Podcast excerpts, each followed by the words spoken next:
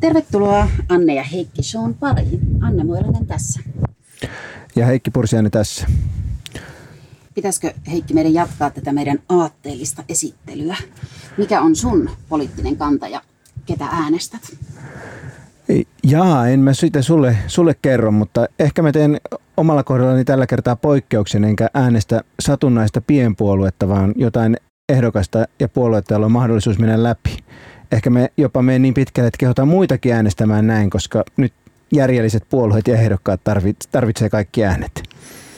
Mulla ei ole kyllä näin systemaattinen lähestymistapa tällä kertaa. Mä aion äänestää, äänestää sydän edellä, mutta äh, sanotaanko, että vihreiden äänestäminen voi olla mulle näissäkin vaaleissa vaikeeta.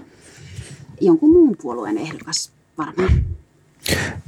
Niin, tässähän on tämmöinen ekonomistilla vähän valitettava ää, olotila, koska vaalimatematiikka on ankaraa ja omalla äänellä ei ole mitään väliä, mutta ehkä me voimme vaikuttaa tätä kautta Anne ja Heikki Shown miljooniin ja miljooniin kuuntelijoihin. Kerro, kerro Anne, mikä, mikä on sun saarnan aihe tällä viikolla? Mikä on satuttanut sun sielua niin paljon, että sä haluat puhua siitä meille? No mä keksin nyt tällaisen aiheen kuin monipaikkaisuus. Mä oon ihan varma, että säkin, Heikki, haluat kiihkeästi kuulla just siitä. Ja se on ehdottomasti yksi intohimojeni kohteista, joten anna mennä.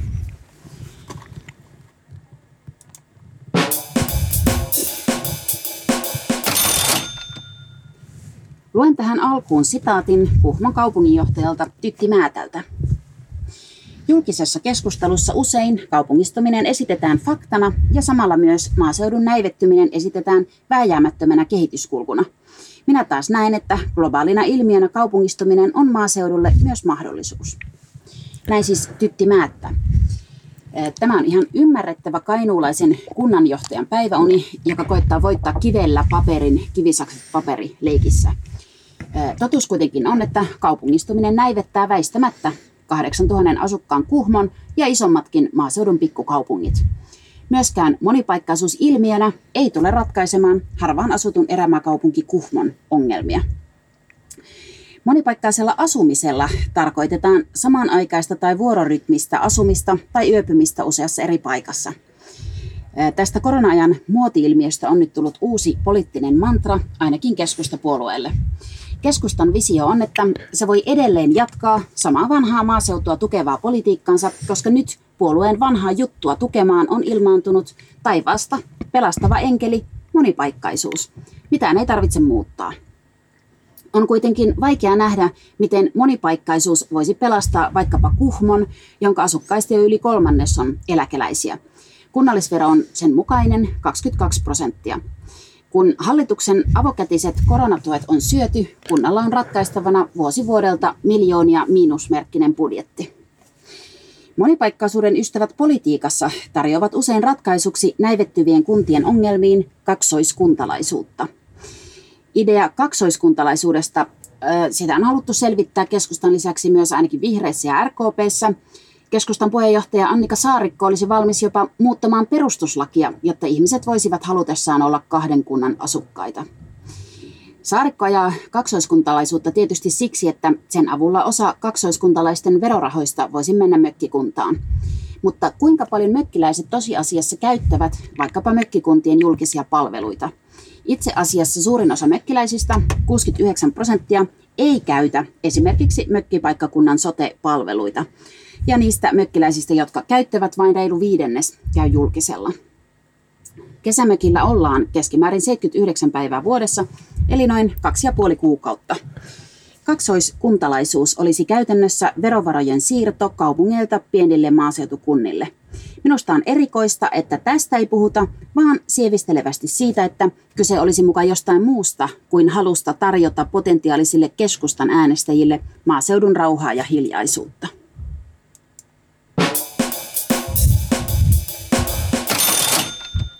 No niin, sehän oli informatiivinen, informatiivinen ää, päräytys.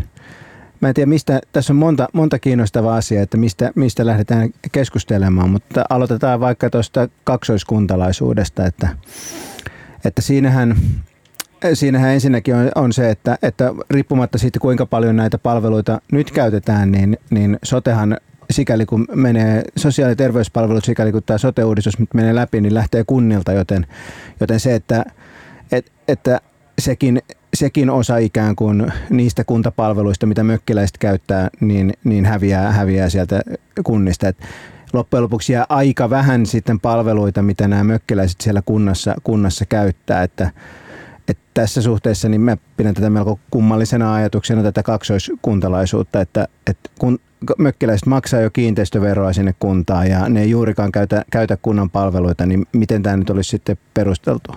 Niin, kyllä tämä keskustan mielestä olisi hyvinkin perusteltua ja Saarikkohan on esittänyt tätä nyt kuntavaalikeskusteluissa näidenkin vaalien alla. Ja, tämä, se on, ja mun mielestä keskusta on nyt oikein keksinyt tämän ja mä uskon, että hän ja keskusta tulee pitämään tätä esillä ja tulee olemaan varmaan iso teema myös ennen seuraavia eduskuntavaaleja.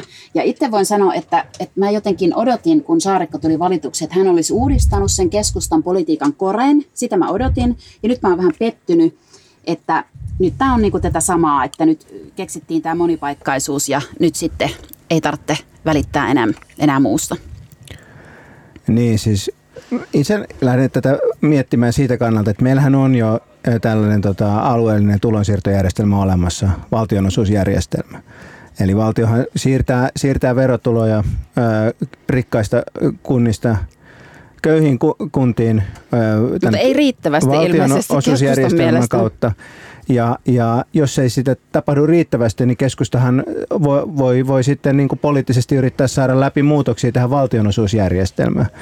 Eli, eli mikä, mikä tämä niin kun, kun, mikä, mikä tämä kuntavero tai tämä kaksoiskuntalaisuus ei saisi olla niin kun uusi, uusi tulonsiirtojärjestelmä, koska me ei tarvita kahta tämmöistä tulonsiirtojärjestelmää. No, no miten sitten tämä kiinteistövero, voisiko sitä sitten vaan korottaa? Ne, nehän menee myös kunnille, että sitten ne mökkikunnat saisi kunnat, enemmän. Kunnat, voihan sitä korottaa, kuntahan sen saa päättää, mikä se kiinteistöveron taso on. Kesämökit verolle, lisää, lisää veroa. Kyllä, se, se olisi mm. erittäin hyvä, hyvä verotuksen muoto. Mutta siis mun pointti on se, että, että meillä on tämmöinen tällainen tulonsiirtojärjestelmä ja, ja sitä voidaan poliittisesti rukata, jos halutaan lisätä tulonsiirtoja. Tämä kaksoiskuntalaisuus ei siis saisi toimia uutena tulonsiirtojärjestelmänä, vaan sen pitäisi perustua aidosti siihen, siihen niin kuin palvelujen käyttöön, että nämä mökkiläiset korvaisivat sitä omaa palvelukäyttöä. Ja koska ne käyttäisivät sitä hyvin vähän, niitä hyvin vähän, niin tämmöinen kaksoiskuntalaisuus tuskin toisi näille mökkikunnille mitenkään hirveän paljon lisää tuloa,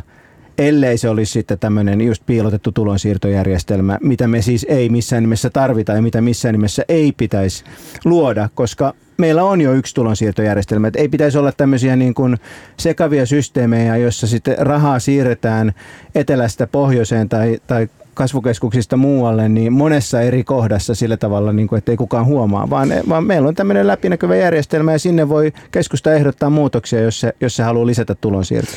Niin tämä monipaikkaisuushan on sillä tavalla kiinnostava ilmiö, että kenelle se on mahdollista myöskin, koska sehän vaatii sitten myös rahaa, resursseja ja se vaatii semmoisen, jos ajattelet, että tekisi vaikka työtä kahdelta paikkakunnalta, niin sitten se käytännössä tarkoittaa, että sä oot jossain asiantuntijatyössä, jota on mahdollista tehdä etänä, että jos sä oot jossakin suorittavassa työssä tai palveluhommissa, niin etten sä voi lähteä asumaan toiseen paikkaan ja harjoittaa niin kuin, tällaista monipaikkaisuutta. No, mutta ehkä, mm. ehkä näillä, ehkä näillä innokkailla tämän asian kannattajilla onkin mielessä just nämä niin kuin hyväpalkkaiset asiantuntijat, joita ne haluaisi tänne kuntiin, että, että Tytti Määtällekin varmaan kelpaisi ihan hyvin, hyvin äh, muutama sata I T-ammattilaista, jotka koodaisi menemään siellä Kuhmon pimeydessä tai kesällä valossa.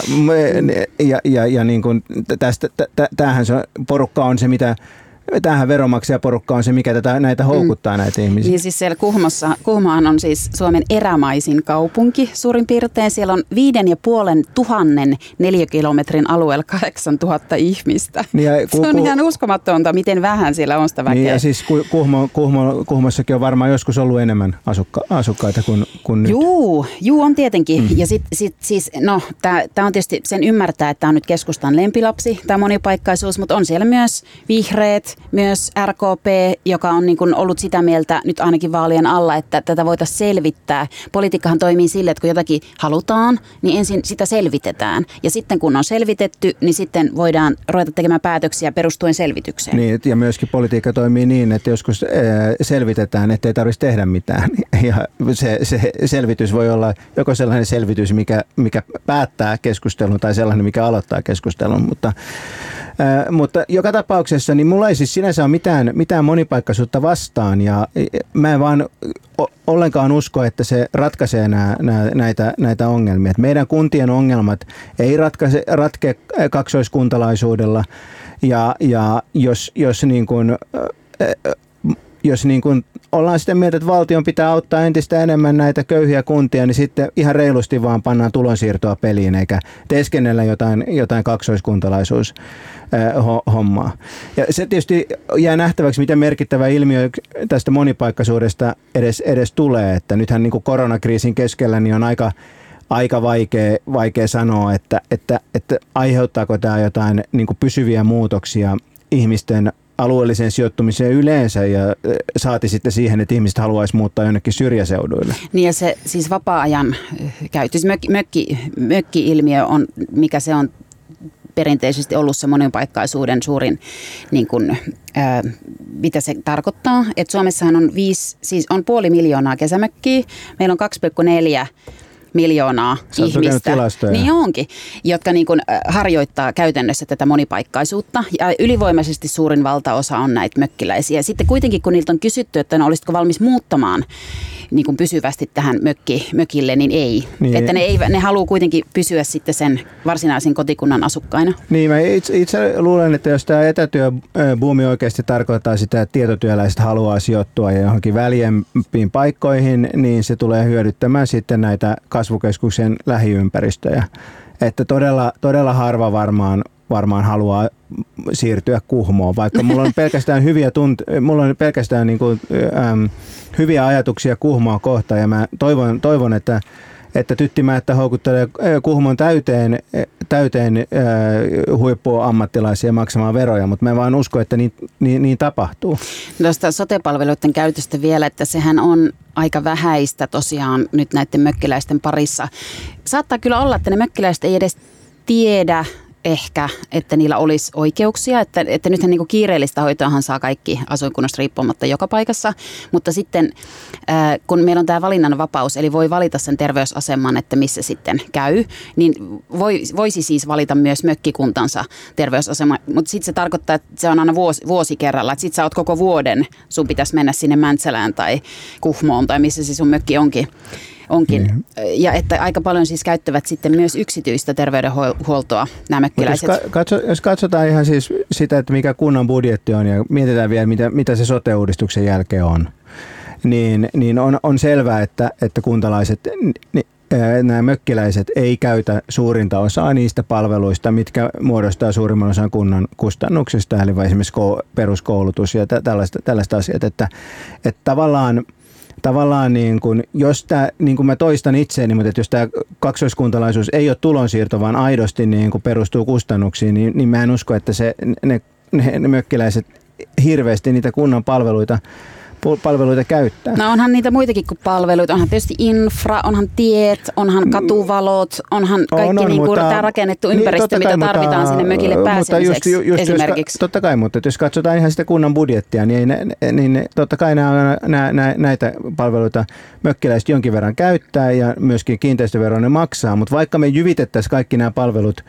aidosti niin kuntaveron kautta kaksoiskuntalaisille, niin, niin se, ei olisi, se ei olisi kunnan talouden kannalta mitenkään merkittävää. Niin se mitä on tässä sitten Sitten kanssa ratkaistava olisi, että tämä, musta on niin kuin filosofisesti mielenkiintoinen ajatus tämä kaksoiskuntalaisuus mm. ja sitten, että missä sitten äänestettäisiin, yes. Että sehän sitten pitäisi ratkaista ja että voisiko se kaksoiskuntalaisuus, pitäisikö se olla viisikymmentä viisikymmentä vai olis, voisiko se olla sitten joku kaksikymmentä prosenttisesti jonkun kunnan, olisiko se joku laskennallinen osuus niin kuin verosta, mikä otettaisiin, että et, et periaatteessa jos haluaa jonkunlaisen systeemin rakentamiseen on, niin Sehän niin, siis kyllä on... yleensä sitten keinot keksitään. Niin, no siis mä, mä uskon myös, että se on perustuslaillisesti hyvin vaikea. Että siis tällainen niin kuin pyhä periaate, että, että ihmiseltä ei veroteta paikassa, johon hän ei pysty sitten siihen verotukseen vaikuttamaan, niin se on, se on demokratian syvä periaate ja, ja voidaan, voidaan kysyä sitä mieltä, mitä, mitä Yhdysvaltain vallankumoukselliset olisi tästä ajatuksesta.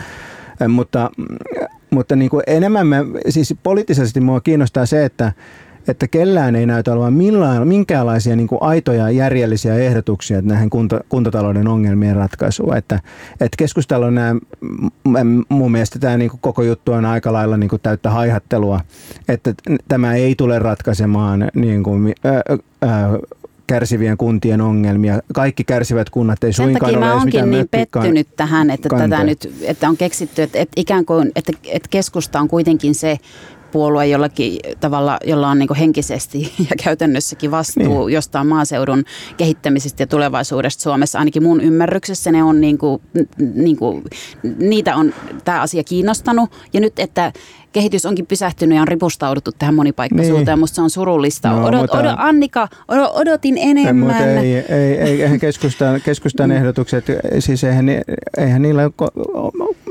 milloin niillä on ollut jotain järjellisiä ehdotuksia tähän, tämän tyyppisiin ongelmiin. Mutta jos ollaan niin kuin reiluja keskustalle, niin kyllähän näin niin kuin Sanna Marinin kuntavaaliheitot progressiivisesta kuntaverosta ja pääomaverosta, niin ne on todella huonoja ehdotuksia. Ne ei todellakaan, niillä ei todellakaan voida ratkaista näitä kuntien ongelmia. Ne on ihan yhtä huonoja. Eli siis kellään ne, nämä ongelmat tuntuu olevan niin vaikeita, että kukaan ei edes vaivaudu kehittämään mitään edes puoliuskottavia ehdotuksia, koska ne on varmaan niin ikäviä, mm. ne, ne, ne, niin. ne jutut. Ja tämä tota, kaupungistumisen suunnan kääntäminen ikään kuin on musta aika omituista puhetta, että kaupungistuminen ilmiönä vahvistuu Suomessa, muuallakin maailmassa se on globaali juttu, ja se, että et meillä jotenkin pyrittäisiin jollakin poliittisella, jollakin toiminnalla, ohjauksella sitä muuttamaan. Mä en usko, että se onnistuisi, ja se olisi aika kummallinen niin kuin tavoite muutenkin.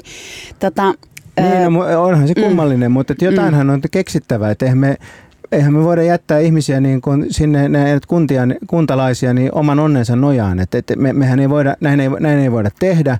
Ne seuraukset on inhimillisesti kamalat ja, ja ne on poliittisesti kamalat, jos me annetaan ää, niin kuin merkittävän osan suomalaisista tavallaan niin kuin heitetään ne niin kuin pois, pois kärryiltä. No mutta Heikki, ette, ettei oltaisi niin synkkiä, niin, niin ihanaa asiaa on kuitenkin liittyy tähän maaseutuun semmoista, että nyt on Ylellä ollut tämän viikon luetuimpia juttuja tämmöinen äh, juttu pariskunnasta, äh, tämmöisestä Rekilän pariskunnasta. Niina ja Jari ovat muuttaneet Helsingistä, ovat olleet kauppakeskus Triplassa, heillä asunto, sen myyjät pätkäyt, pätkäyttivät ja muuttivat Kittilään, no niin. pohjoiseen Lappiin ja tota, Kittilän kirkonkylään. Nyt ovat siellä kummatkin töissä. Tämä tota, nainen tekee etätöitä ja mies on saanut paikan päältä I T-alan duunia, tämmöistä asiantuntijaduunia tekee kummatkin. Ja sitten tässä on niinku kuvia, kun he harrastaa siellä kaikkea talviurheilua ja pyöräilyä ja kaikkea mahdollista liikuntaa ja on ihanaa rauhaisaa elämää. Ja tämä on niinku... Että, he, että tässä he perustelee, että tämä on niin kuin olisi jatkuvalla kesälomalla, että, mi, että he haluaisivat parantaa elämänlaatua ja nyt he on niin kuin maailman onnellisimpia.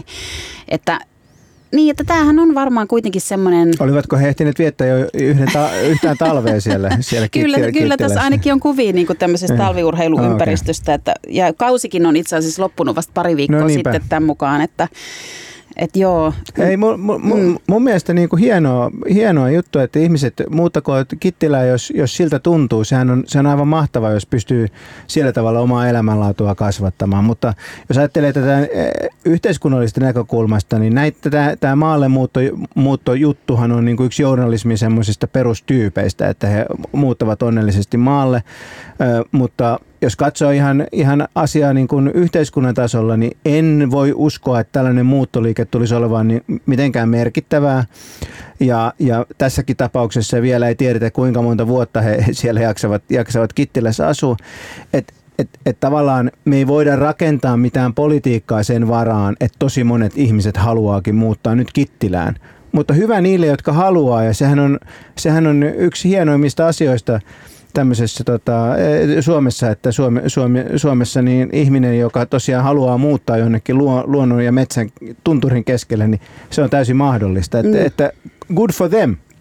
Joo, ja sitten tässä on myös silleen, että tässä jutussa kerrotaan, että he ovat tehneet päätöksen riskillä kysymättä työnantajilta.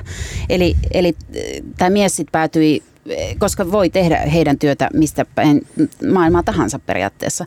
Eli tämä mies... Ää, Sitten päätyi irtisanoutumaan, mutta sai sitten heti I T-alan johtohommaa sieltä paikan päältä ja sitten nainen tekee edelleen tätä vanhaa duunia niin kuin sieltä käsin, että, että onhan tämä varmaan aika monen kuitenkin sellainen niin kuin fantasia. On, on niin, mutta ei, että... ei ilmeisesti sinun, Heikki. No ei, siis voi, voi, kaikesta voi fantiseerata, mutta että, että mullahan ei ole sellaista koulutusta, että mä voisin, voisin työskennellä ko- kovin hyvin Kittilästä. Että Kittilän työmarkkinat tarjoaa keski-ikäiselle... Mutta etänä, etänä. No, siis voisiko ei... Anne ja Heikki showta tehdä Kittilästä? No ehdottomasti, mutta tähän, tähän otetaan kyllä nyt mainos, mainoskatko.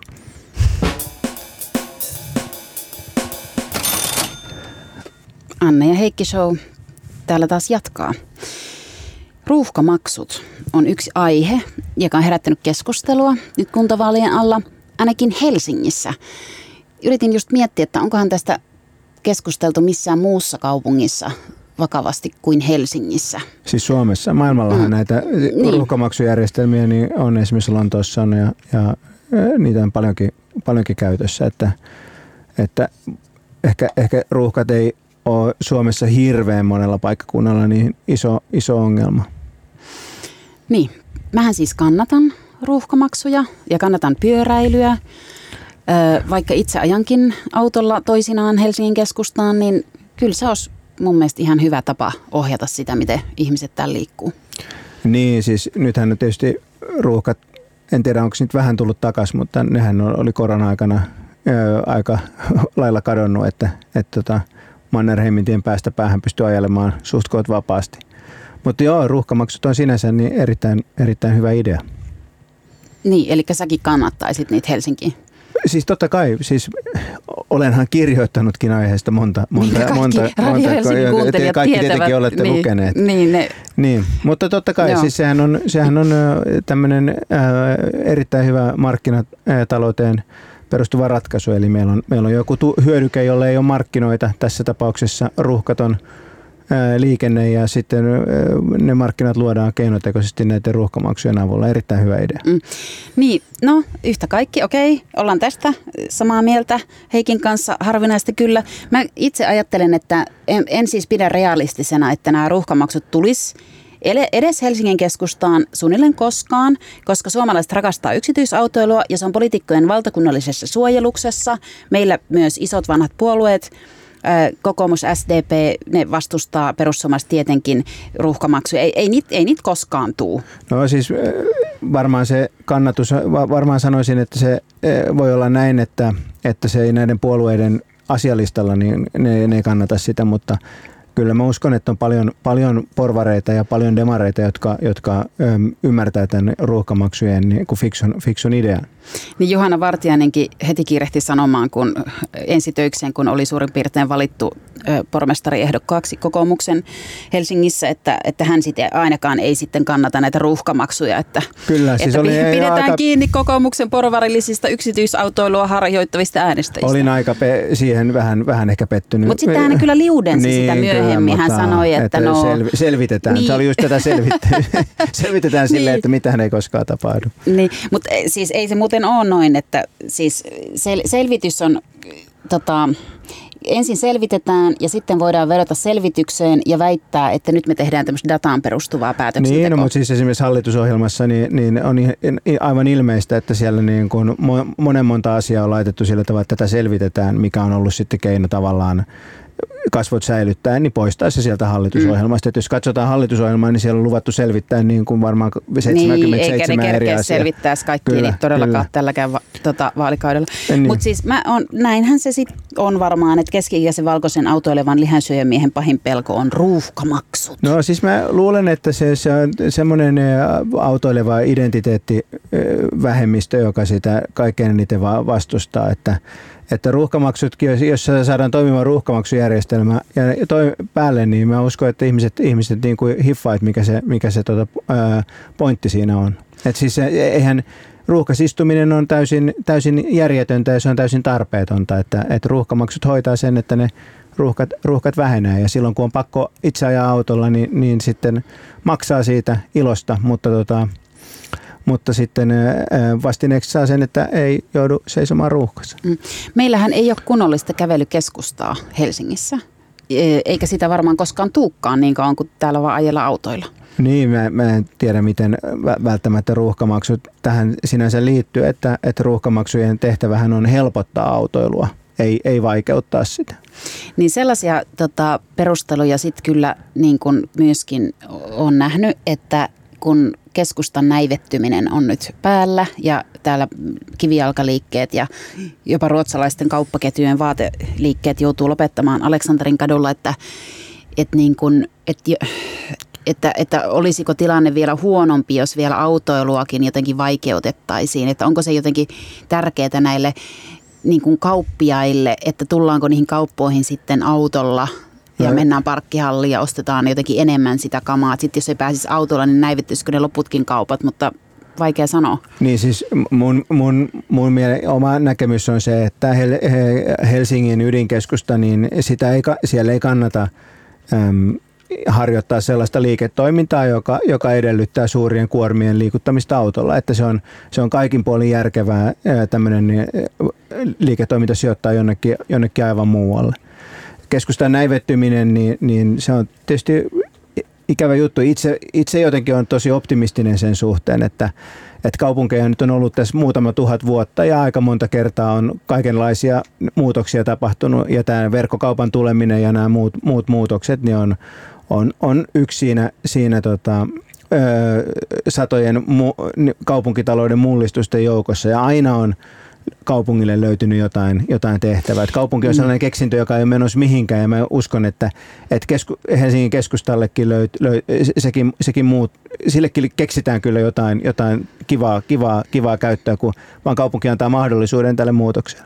Niin nythän on tietysti vaikea sanoa, että mistä se tämänhetkinen keskustan näivettyminen johtuu, mm-hmm. että, että kuinka paljon on siinä sitten kuitenkin koronan vaikutusta, varmaan tosi paljon, että kuinka paljon nyt sitten kannattaa tehdä mitään pitkälle vieviä päätöksiä, että kannattaisi tehdä niin kuin näihin, näihin asioihin liittyen. Että kyllä mä uskon, että sitten ää, elämä palaa, kun, niin kun korona lopullisesti hellittää.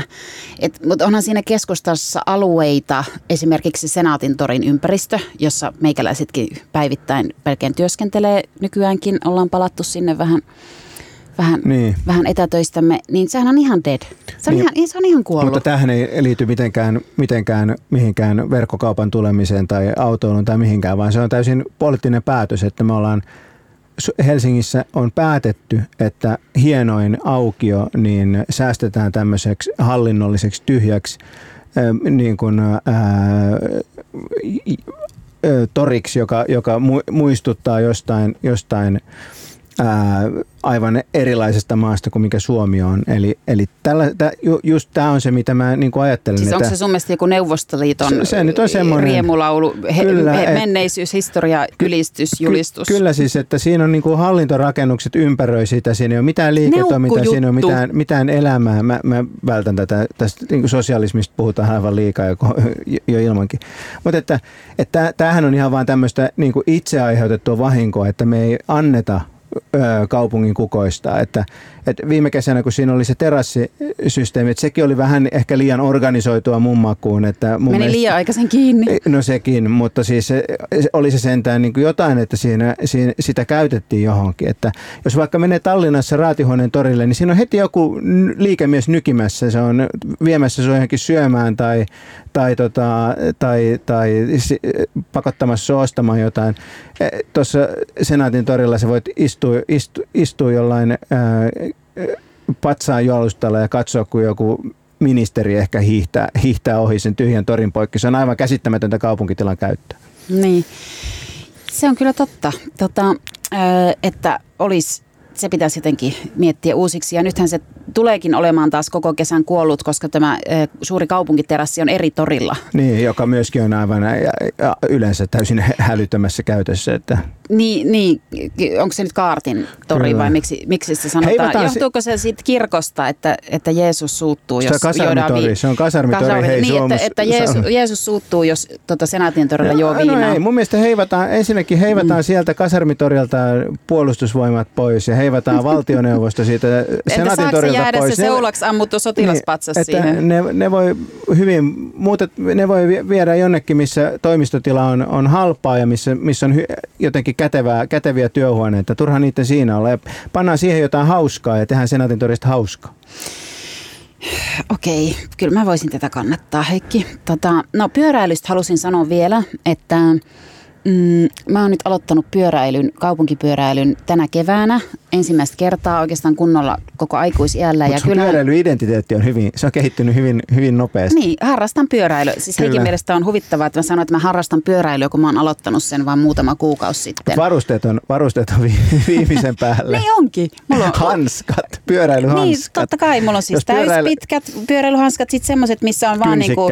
Kynsikkäät. Niin, jotka on nyt on se kausi päällä, että totta kai. Niin, totta kai täytyyhän se, että niin. Jos viisi kilometriä ajaa pyörällä, niin kuka, kuka sitä voisi ilman kynsikkäitä tehdä? Niin, ja sitten mulla on erilaisia tota, pyöräily, semmoisia pusakoita ja housuja ja joo, kyllä. Mutta tämähän on just mm. se, että minkä takia pyöräily ei yleisty. Niin, koska koska ei, koska se, sulle, sullehan pyöräily on sellainen juhlallinen teko, mihin, mihin, mihin, mihin, mihin, mihin ikään kuin pukeudutaan ja, ja se on niin kuin...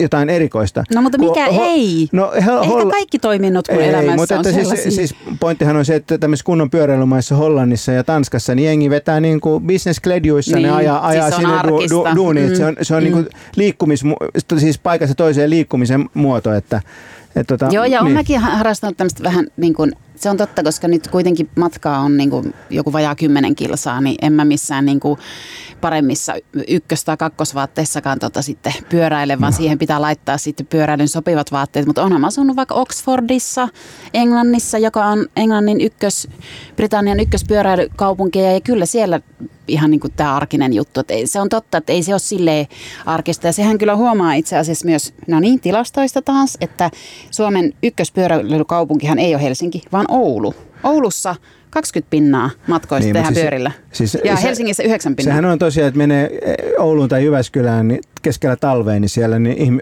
opiskelijat pyöräilee paikasta toiseen. Mutta kyllähän siinä niin osasyy on myöskin se paljon huonompi niin joukkoliikenne ja, niissä kaupungeissa. Että pyörä, pyörä on niin kuin ylivoimainen kulku, kulkupeli.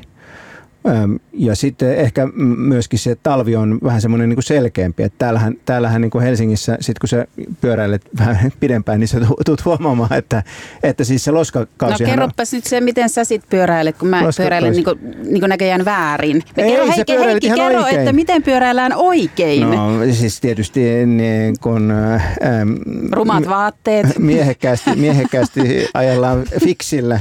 Ja sitten tota, eli fiksi on siis vaihteeton pyörä. Ei, ei, ei. ei. Se, Ai se, ei, se on, sekin, se, nytkin meni, sekin se, meni se, väärin. Se on toki vaihteeton, mutta se, se on myös tämmöinen kiinteä välityksinen pyörä, että, että yleinen vaihteeton on, on, on sinkula.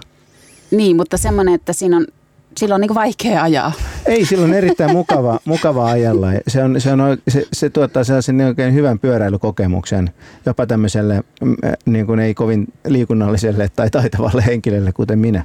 Niin Heikki on perä, perehtynyt tähän niin kuin pyöräilykulttuuriin sen verran, että tota, hän on ilmoittanut, että kaikenlainen pyörän varustelu, esimerkiksi tavaratelinet tai lokasuojat, on täysin tämmöisten dilettanttien ei, niin kuin ei, toimintaa, ei, ei, ei. jotka heti, heti kertovat todellisille pyöräilijöille, että tuo ei ainakaan ole niin kuin Ei, totta kai, ei vaan, siis on, pointtihan on se, että pyöräily sisältää niin kuin tosi paljon erilaisia alakulttuureita, joissa, joissa niin kuin, joita, joita on hämmästyttävä määrä ja joihin en ole ollenkaan itse kovin hyvin perehtynyt, mutta mulla on ystäviä, jotka mua, niin, mua eli, perehdyttää. Eli, eli siinä pyörässä ei saa olla mitään, esimerkiksi se yksi, vaihteita. Se on yksi ja sitten yksi vaatteet pitää olla rumia. Se on yksi mahdollinen, tai sitten ne, niitä pitää olla semmoisia niin kuin tyylikkäitä retropyöräilyvaatteita. Näitä on tosi paljon erilaisia. Sitten on sellaisia ihmisiä, joiden niin kuin, tämä koko elämä keskittyy siihen, että pyörästä ö, otetaan, sen painon täytyy olla mahdollisimman alhainen. Niin, eli siinä pyörässä ei saa olla mitään. Ja, ja siis ja se, näitä, näitä se näyttää, että ja, se pyörän ulkonäkö on niin kuin silleen, että se pitää olla mahdollisimman niin kuin simppeli,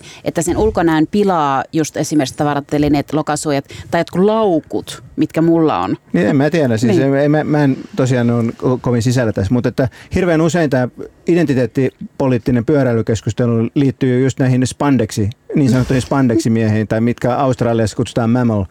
Niin tota, joilla on sellaiset maantiepyörät, joilla mennään kyyryssä ja kovaa, kyllä, ja kyllä. kapeat kovat renkaat. Kyllä, ja, ja sitten niin kuin pidetään... Mutta hiihtäjissähän on tämä sama kyllä, miestyyppi nimenomaan, no, mä aggressiiviset lykramiehet. Siis mä veikkaan, että ne on siis... Ne samat. Niin, että siinä on paljon overlappia näissä kahdessa ryhmässä.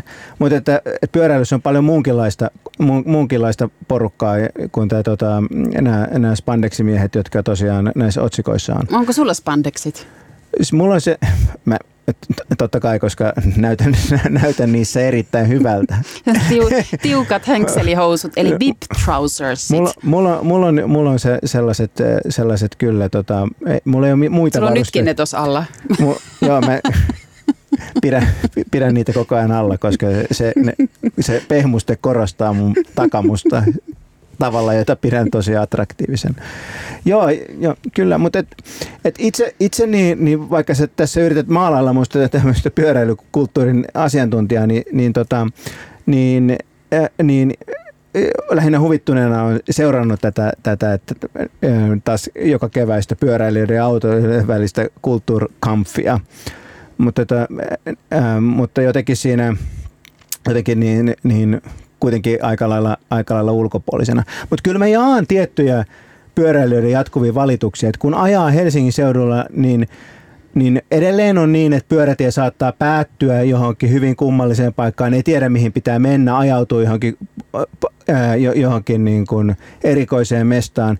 Tietyöitä jos on, niin, niin se asfaltti saattaa aivan yhtäkkiä päättyä sellaiseen kynnykseen ja sitten voi olla pitkiä välejä sellaista niin kuin aivan uskomatonta nyrkin kokoista terävää sepeliä ja tämmöistä, että et, ei pyöräilyä ainakaan niin kuin, kun teitä huolletaan, niin se ei, sitä ei niin kuin nähdä vakavasti ottavana liikennemuotona. No vaan, mä oon vähän kyllä näin. Samaa mieltä ja sitten nyt tietysti kun on pyöräillyt, niin on oppinut, että missä on hyvät reitit ja mistä kannattaa mennä.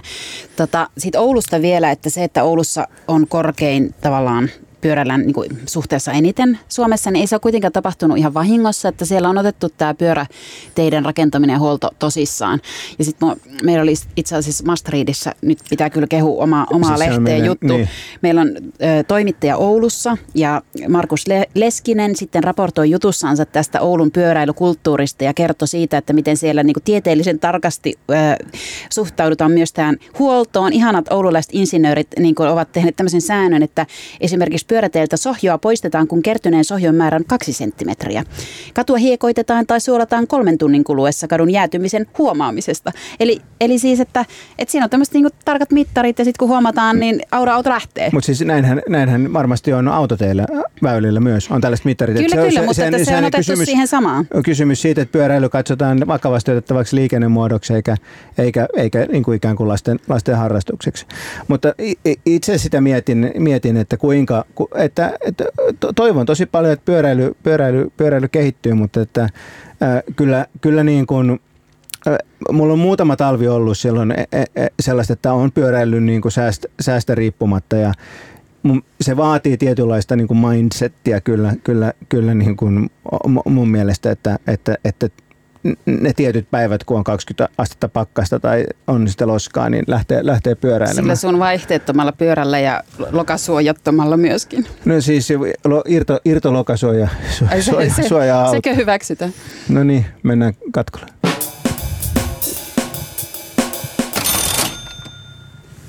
Nyt alkaa kaupallinen osuus.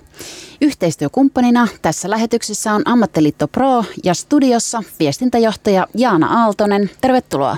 Kiitos, että sain tulla. Työmarkkinoiden kuuma kysymys viime aikoina on ollut paikallinen sopiminen. Mitä mieltä olet aiheen käsittelystä mediassa? No sitä tarjotaan lääkkeeksi kaikkiin työelämän kysymyksiin ja ongelmiin. Okei. No... Öö, Mitkä ovat sitten kenties yleisimmät virhekäsitykset liittyen paikalliseen sopimiseen?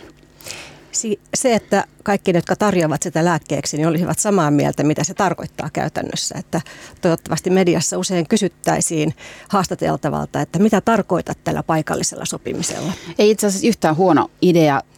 Mitä se sun mielestä tarkoittaa? No se tarkoittaa sitä paikallisesti sopimista ja se voi tarkoittaa sitä, että palkat voi myöskin nousta ylöspäin eikä vain alaspäin. No miten, miten sä, Jaana, miten sä, Jaana näet sen, että, että kuuluuko palkansaajan ääni mediassa ylipäänsä riittävästi? No riittävästi ei kuulu, että kyllä yrityselämän ääni on kuulunut viime aikoina ja noussut siellä niin kuin huomattavasti voimakkaammin esille. Mistä tämän voi havaita? No lukemalla, kuuntelemalla, ähm, katsomalla televisiota. No ähm, onko joku konkreettinen esimerkki antaa, että mi- missä tämä näkyy? No mä sanoisin, että riitatilanteita tai tämmöisiä ongelmatilanteita käsitellään, mitä on työpaikoilla tai työelämässä, niin usein äh, työnantajapuoli ja yrityspuoli on se, joka sanottaa myöskin palkansaajien äänen mediassa. Joskus, joskus valitetaan sitä ainakin täällä toimittajapiireissä, että tämmöinen ää, työmarkkinatoimittaja on kadonnut, että, että toimituksissa ei ole työmarkkina-asiantuntemusta. Oletko sä samaa mieltä? Kyllä mä olen samaa mieltä, mutta en mä siitä syytä toimittajia, vaan enemmänkin sitä toimituksellisia linjoja siitä, että kuinka paljon on siellä ihmisiä, mitä, mitä toimittaja pitää tehdä. No jos ajattelee tätä Proon omaa toimintaa, niin tehän olette aika näyttävästi ollut mukana tämmöisissä ö, työmarkkinakahinoissa, joita on aika näyttävästikin käsitelty mediassa. Niin miten te itse hyödynnätte tätä ö, mediaa? Että olette, käytättekö te sitä jotenkin hy- hyväksi? Ei media voi käyttää hyväksi mun mielestäni. Yritämme vaan kertoa sitä palkansaajan näkemystä ja niitä ongelmatilanteita selittää, että mistä on kysymys. Mutta ihan aina ei saada ääntä kuuluville. Niin, eli sulla on ihan sellainen henkilökohtainenkin tunne, että te ette saa tehdä viestiä, viestiä kuulumaan mediassa. No sanotaan, että vaikka tämä viimeinen keissi, missä pienessä jyväskyläläisessä yrityksessä työntekijät ovat joutuneet tappelemaan palkkojensa puolesta, niin kyllä se, kun on määritelty vain järjestösodaksi, eikä siihen oikeasti olla paneuduttu, että mitä se pitää sisällään, niin, niin valitettavasti ei saada ääntämme kuuluville. Ja, ja, ja se, se ähm, mistä sä niin kuin ajattelet, että se johtuu, johtuuko se niin kuin... Ähm, jostain, että, että ei ole riittävästi tietoa vai jostain ikään kuin tämmöisestä median jostain puolueellisuudesta vai m- miten sä niin kuin analysoit tätä? No ehkä ei ole riittävästi tietoa eikä aikaa perehtyä asiaan ja silloin kannattaa ottaa se helpoin vastaus, minkä hel- mikä, mikä on saneltu sieltä työnantajapuolelta. Joo, no mun mielestäni tota, voitaisiin sitten keskustella myös siitä, että mitä asialle pitäisi tehdä, että, että miten sä näet, niin kuin, että media voisi kehittää omaa, omaa toimintaansa tässä suhteessa? No, perehtymällä paremmin työelämäasioihin, mutta mä ymmärrän sen, että kun toimittajan täytyy olla multitaskaaja, eikä sitä toista sanaa sanoakseni, niin, tota, niin se on hyvin vaikeaa. Niin tuntuu, että tämä mm, työmarkkinaraportointi ikään kuin niin miellettiin pitkään, että se on tesseistä raportoimista ja että kaikki muut aihepiirit ikään kuin ovat vähäisempiä ja että niihin ei ehkä oltu perehdytty. Niin kuin, pitääkö tämä paikkansa? Ja sitten jos ajattelisi, no puhutaan nyt tämmöistä mediapuhetta, että nyt saisit äkkiä perehdyttää kaikki Suomen toimittajat johonkin työmarkkinakysymykseen, niin mikä se olisi? No se olisi kyllä tämä paikallinen sopiminen. Mikä olisi kohta numero yksi, kaksi ja kolme? No se, että mitä paikallinen sopiminen tarkoittaa ä, työntekijöiden ja palkansaajien näkökulmasta, kaksi, mitä se tarkoittaa yritysten näkökulmasta ja kolme, mitä se tarkoittaa ehkä tota, poliittisten puolueiden näkökulmasta. Sielläkin voi olla vielä oma näkemyksensä tälle asialle. Juu, näin varmasti on. Tota, ää, kiitoksia Jaana Aaltonen näistä näkemyksistä ja sitten loppuun... Tota, kysytään nyt myönteisesti, että, että mainitse joku hyvä juttu tai hyvä toimittaja, joka on hyvin osannut käsitellä työmarkkinakysymyksiä.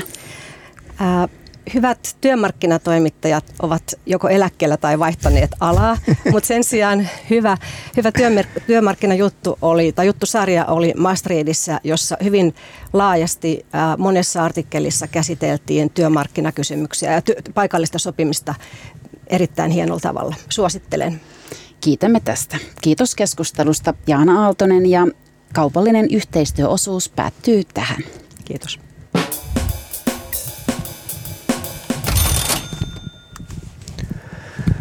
No niin, ja nyt on tullut aika kuunnella viikon biisi, jonka olen valinnut minä.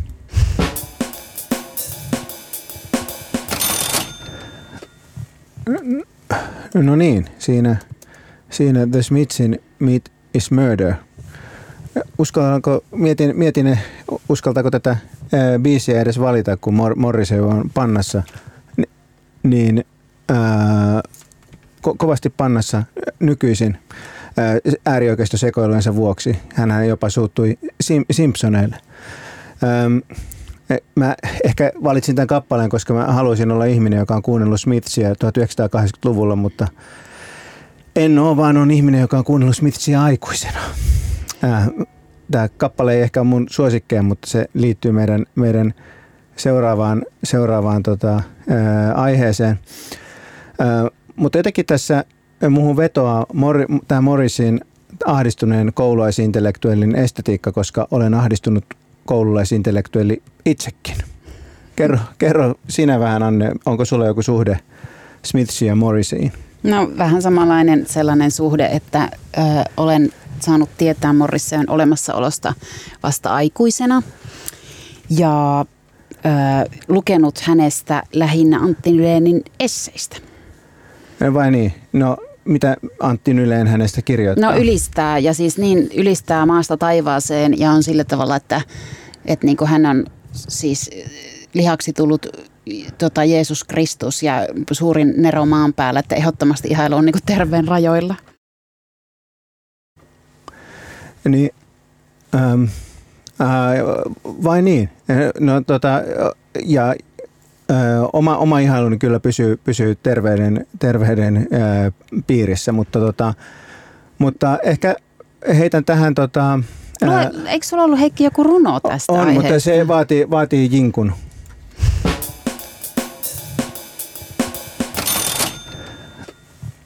Lihaa kouluihin, lihaa ihanaa raakaa veristä lihaa. Lihaa ruokalaan, lihaa luokkiin, lihaa pulpettiin. Lihaa liitutaululle, lihaa keinuihin, lihaa ruutuhyppyruudukon ruutuihin, lihaa lipputankoon liehumaan, kertomaan maailmalle. Tämä on koulu lihaa syövän maan lihaa syöville lapsille. Kiitoksia tästä viikon runosta, Heikki. Tämä meni aika syvälle tuonne identiteettipolitiikan syövereihin. Tota, joo, mähän siis en syö lihaa, mutta ehkä me ei... Öö, Ja jatketaan tästä keskustelua joku toinen kerta. Mä haluan kuitenkin tota, kertoa vielä, palata tässä lopussa vielä tuohon vaalipäivään, eli tulevaan sunnuntaihin, ja se on mulle merkkipäivä. Ja mä aion pukeutua ja mennä korkkareissa äänestämään mun vaalipaikkaan, eli Maunula-taloon tänä vuonna, ja sitten mä joon vaalitsyfeet kahvilla vanhassa Maunulassa. Onko sulla vaalikahvit ohjelmistossa? Ei, ei ole. Mä tuun mökiltä kaverin luota luultavasti ja mä menen ehkä vaalitasureille. Tähän päättyy ohjelmamme tällä kertaa. Kiitos, kiitos.